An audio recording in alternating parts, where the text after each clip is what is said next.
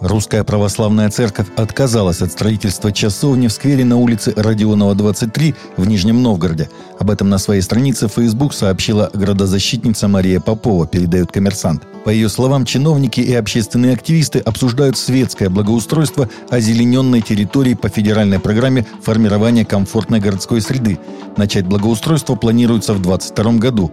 В сквере планируется проложить дорожки, установить лавочки, урны, провести освещение, восстановить входные группы и ограду.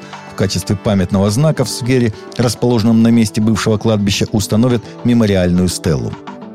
Главу конференции католического епископата Франции архиепископа Эрика де Мулин-Бафора вызвали к министру внутренних дел страны, чтобы он объяснил свои замечания по тайне исповеди, сообщает издание польских католиков.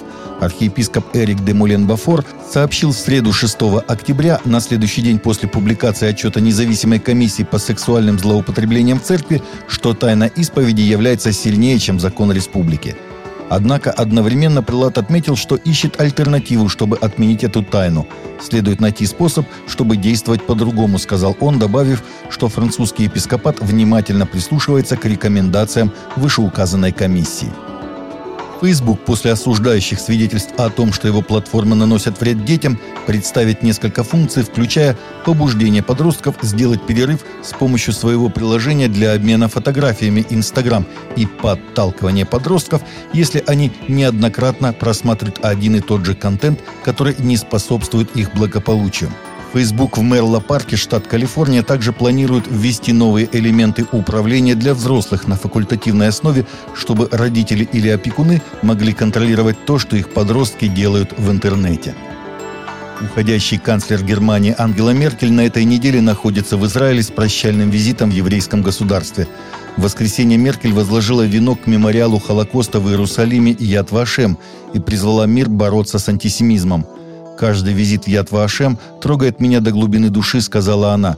Преступления против еврейского народа, которые задокументированы здесь, являются вечным напоминанием об ответственности, которую мы, немцы, несем, и предупреждением для всех.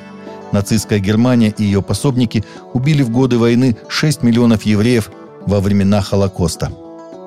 На прошлой неделе толпа из 200 радикальных индуистских националистов напала на прихожан в церкви в индийском штате Уттрахан – Христианские лидеры теперь требуют, чтобы власти приняли строгие меры против нападавших. Союз католических азиатских новостей «Усиан» сообщает, что толпа ворвалась в церковь 3 октября, когда верующие в городе Рурки собрались на воскресную утреннюю службу. Пробравшись внутрь, радикалы начали избивать прихожан и совершать акты вандализма над церковной собственностью. По меньшей мере трое христианок получили серьезные ранения и были доставлены в ближайшую больницу.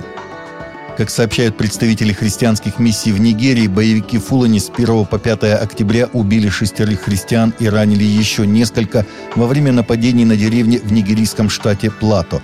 Международный христианский концерн сообщил, что пастухи также уничтожили сельскохозяйственные угодья стоимостью в миллионы долларов. Согласно данным, опубликованным деноминацией, епископальная церковь потеряла чуть более 61 тысячи членов в 2020 году и наблюдала снижение посещаемости богослужений еще до того, как произошла пандемическая блокировка. Общее собрание епископальной церкви опубликовало на этой неделе отчеты о статистике деноминации за 2020 год и о том, как они сравнивались с предыдущими годами. Епископальная церковь США – одна из самых либеральных деноминаций. Британский боксер Тайсон Фьюри вознес хвалу Богу после того, как сохранил свой титул чемпиона мира по боксу в тяжелом весе в классическом бою с Диантеем Уайлдером. Выступая в «Бити Спорт», боксер-тяжеловес сказал, что именно Иисус дал ему силы продолжать борьбу после того, как он был на грани поражения в четвертом раунде. Прежде всего, я хотел бы поблагодарить моего Господа и Спасителя Иисуса Христа за сегодняшний бой, сказал Фьюри. Таковы наши новости на сегодня. Новости взяты из открытых источников. Всегда молитесь о полученной информации.